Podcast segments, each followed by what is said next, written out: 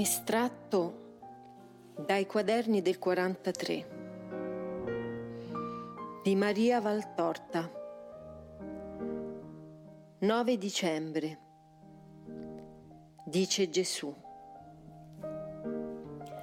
Mai come in questo momento devo ripetere a colui che mi rappresenta pasci i miei agnelli. Molti di essi sono divenuti inselvatichiti ma non è tutta loro la colpa e per questo mi fanno pietà. Li avevo affidati ai potenti perché ne avessero cura. Già tanto avevo dato ai potenti perché non volessero più ancora e fossero buoni coi sudditi, che non sono dei potenti altro che per mandato di Dio. In realtà sono gregge di Dio, sono figliolanza di Dio e andrebbero curati con rispetto, pensando al Re vero, l'Eterno, di cui sono popolo. Invece li hanno usati come mandra senza padrone, li hanno sospinti dove gli è parso, li hanno cibati dei cibi che a loro è parso pur di ottenebrarli nel pensiero e smemorarli del bene, corrompendoli con dottrine che io maledico. Se ne sono fatti degli schiavi, ai quali è negata anche la libertà di pensiero, e come pecore li hanno spinti al macello per i loro scopi delittuosi verso tutta l'umanità, tutta. Quella che per loro è patria e quella che è patria altrui. Si sono fatti ricchi, sfruttando il sacrificio dei soggetti, ladri dei beni di Dio e dell'uomo, che sono anima ed esistenza, assassini di una e dell'altra. Ebbene, dall'alto dei cieli, per tutto l'assenzio che vien dato per cibo alle folle e che le porta a disperare anche di Dio, per tutta la fame di cui soffrono i corpi e le anime dei figli miei, per coloro che in questa rovina rimangono gli agnelli del gregge di Dio e nessuna passione li muta in ribelli a Dio, come i loro seduttori e padroni, figli del male e precursori dell'Anticristo, io vengo con la mia parola ed il mio amore per pascere i poveri del mio gregge e ripeto a te che sei il mio vicario pasci i miei agnelli, dando loro l'instancabile parola e le benedizioni di cui ho ricolmato la tua mano innocente, che non conosce altro sangue, fuorché il sangue mio, che elevi sull'altare per rito di propiziazione, ed altro gesto fuorché quello che fu mio di benedire coloro di cui tu, come io, hai pietà. Ho dato due verghe alla tua mano, e caro mi sei, perché usasti quella dell'amore. Ma l'amore, che è potente anche sulla potenza di Dio, cade come pietruzza lanciata contro la roccia quando è volto a certi che di uomini hanno parvenza, ma sono dei demoni dal cuore di granito. Colpisci dunque con l'altra verga e sappiano i fedeli che tu non sei complice delle colpe dei grandi. Complici si diviene anche quando non si osa tuonare contro le loro nefandezze. Non ama il tuo maestro le maledizioni e le folgoli, ma vi sono momenti in cui occorre saperle usare per persuadere non i potenti, il cui animo, posseduto da Satana, è incapace di persuasione, ma i poveri del mondo, che Dio e i giusti di Dio non condividono ed appoggiano i metodi e le prepotenze di chi ha superato ogni misura e si crede un Dio, mentre è solo una belva immonda. Parla in nome della giustizia che rappresenti. È l'ora.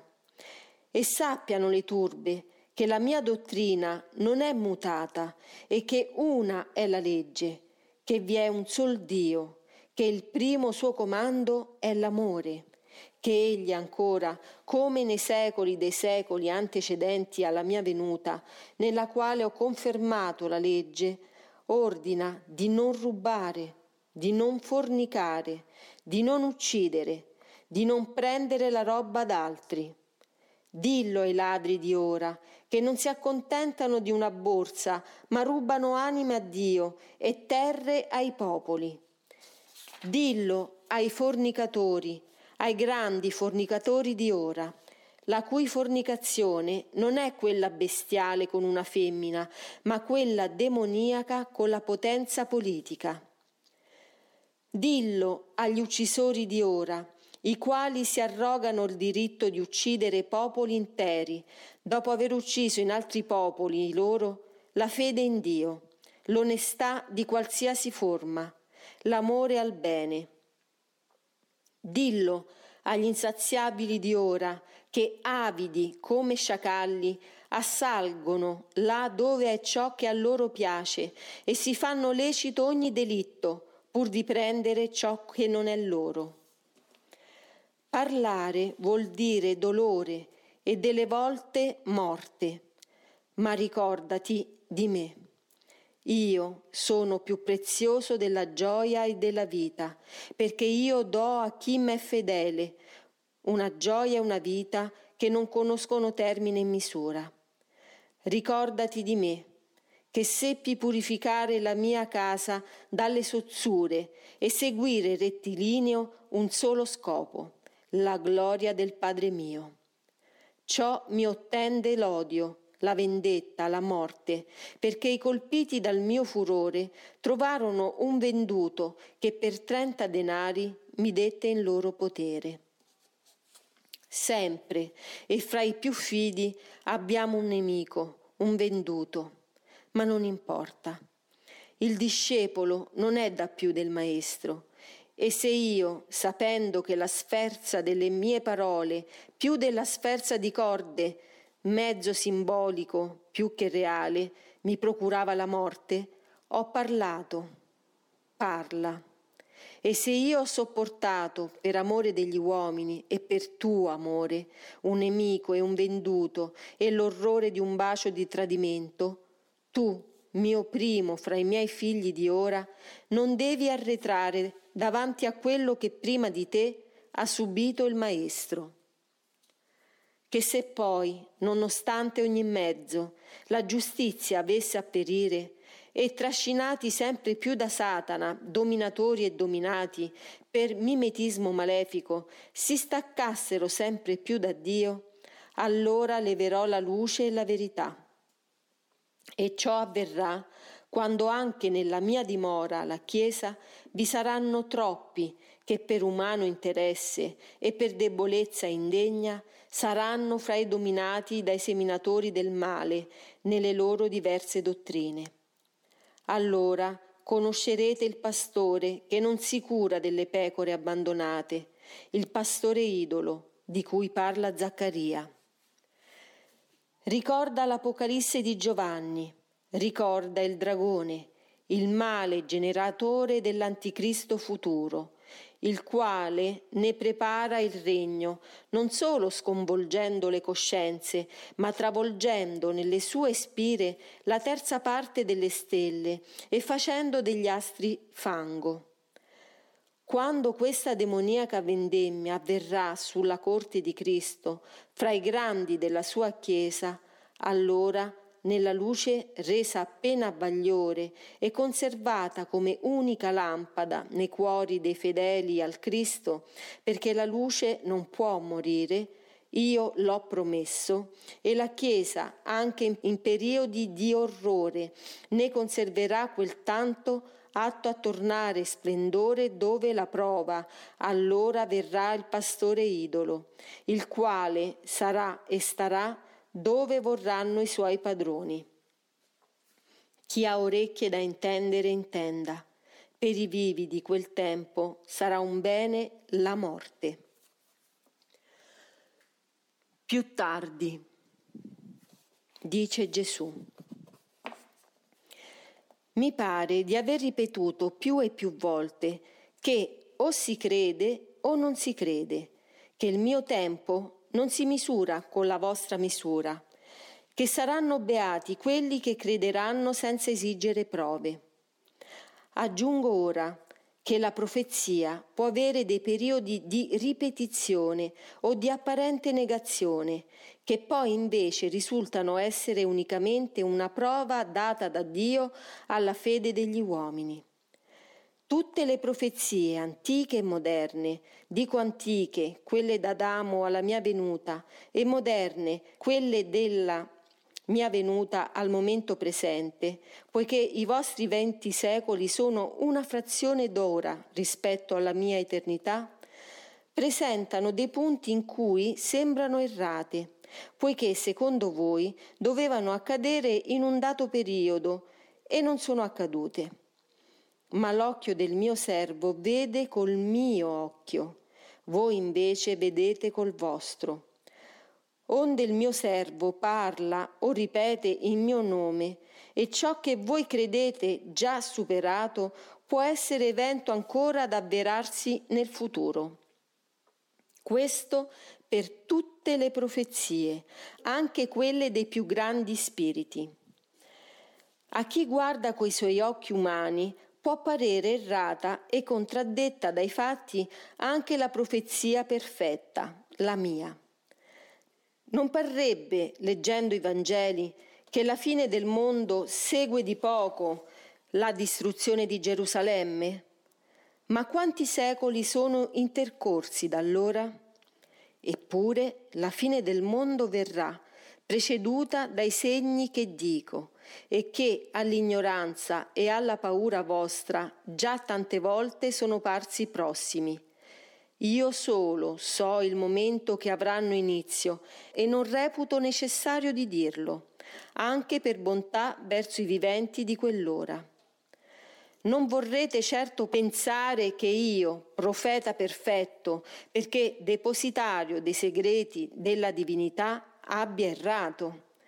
Come non vorrete credere che abbiano errato Pietro, Paolo e soprattutto Giovanni, che era rimasto fuso al suo maestro anche oltre il tempo del mio soggiorno fra gli uomini.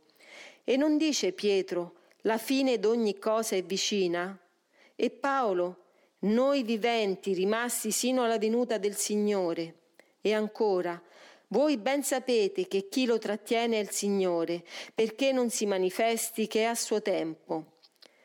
Già il mistero dell'iniquità è in azione?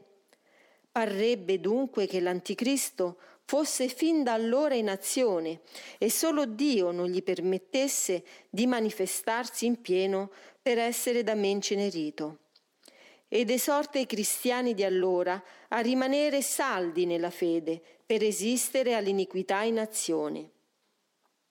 Ed il mio Giovanni, infine, il più illuminato, colui al quale i cieli furono cogniti con prospettive di eventi a venire, noti solo a Dio, e fu aperto il mio cuore con tutti i segreti più segreti, non termina il libro così eccelso che pare scritto con penna rapita da un arcangelo. Il tempo è vicino. Ecco, io vengo presto. Colui che attesta queste cose dice, sì, vengo presto? Or dunque dico a voi le stesse parole dei miei santi. Davanti al Signore un giorno è come mille anni e mille anni come un giorno. Non è che il Signore ritardi, ma usa pazienza. Ci sono delle cose difficili a capirsi, che gli ignoranti e i poco stabili travolgono a loro perdizione. Oh, beati i credenti e i contenti, senza bisogno di troppe prove. Beati coloro che riposano sulla parola del Signore, anche se par loro oscura, e non si procurano i tormenti di Tommaso, che soffrì più giorni degli altri per non credere alla mia resurrezione, ed altri giorni poi per il pentimento di non aver creduto altro che dopo aver constatato le stupide questioni, le genealogie, le dispute e le battaglie, sfuggitele, essendo inutili e vane. come dice Paolo. Ricordate che Giovanni a poca distanza di righe dice anche ora sono già molti gli anticristi, dal che possiamo capire che è l'ultima ora. Non ho scritto a voi come a chi non conosce la verità, ma come a chi la conosce e sa che nessuna menzogna può venire dalla verità. Infine vi ricordo che chi ripete le parole di Dio o parla direttamente non lo fa per umano volere, ma ispirato dallo Spirito Santo, come dice Pietro nella sua seconda lettera. Per conto suo, il mio portavoce è un povero nulla, che non sente mai tanto d'essere un nulla come quando io gli metto davanti un punto scritturale e gli dico interpretalo. Allora egli sembra un uccellino caduto in una rete e spaventato. Io, che ne scruto il cuore, lo vedo sciogliersi in uno stupore e in un tremore, come quello di uno studente costretto a rispondere all'esaminatore su ciò che non sa. E mi piace questo suo non sapere, perché me lo tiene basso e pieghevole come velo di seta. Riguardo ai brani, è inutile spargerli a cibo dei rettili, che se ne possono servire per arma nociva e per bavaglio contro i miei piccoli cristi. Ho già detto e ripeto che occorre molta prudenza, poiché vivete fra rettili velenosi. Perché volete sfamare le stolte curiosità? Non detto quanto detto per un vostro sollazzo, né per piegarmi alle vostre morbose seti di conoscenze future. Quando sapete, cambiate forse? No. Non siate bugiardi o ingenui, non cambiate. Gli spiriti retti hanno già più che basta di ciò che è detto per tutti, senza alzare veli più profondi. Gli altri, oh, gli altri, quando non se ne fanno strumento per nuocere a molti, se ne fanno strumento per nuocere a se stessi, perché studiano, non accolgono, studiano la mia nuova parola unicamente con luce e metodo umano. E non ho detto che questo metodo è uccisore? Ho detto, e se non mi stanco di ripetere la dottrina mia, mi stanco di ripetere i comandi in merito al portavoce, che solo quando egli non sarà più nel mondo sarà tutto cognito della sua fatica. Non abbiate smania di fare esposizioni generali, egli non l'ha. Non gli importa d'essere conosciuto, ammirato, e per la fatica e per la mole del lavoro. Con lacrime di sangue vi permette ancora di usare delle pagine tutte sue per il bene di tanti e per amore mio. Altro non vuole perché io non voglio e nel mio portavoce non è più che una volontà, la mia. Avete nei dettati dei forzieri di gemme bastevoli a rendere luminoso il mondo. Perché volete estrarre anche i diamanti che solo fra qualche anno potranno essere maneggiati, senza che le forze del male se ne appropriano per distruggerli?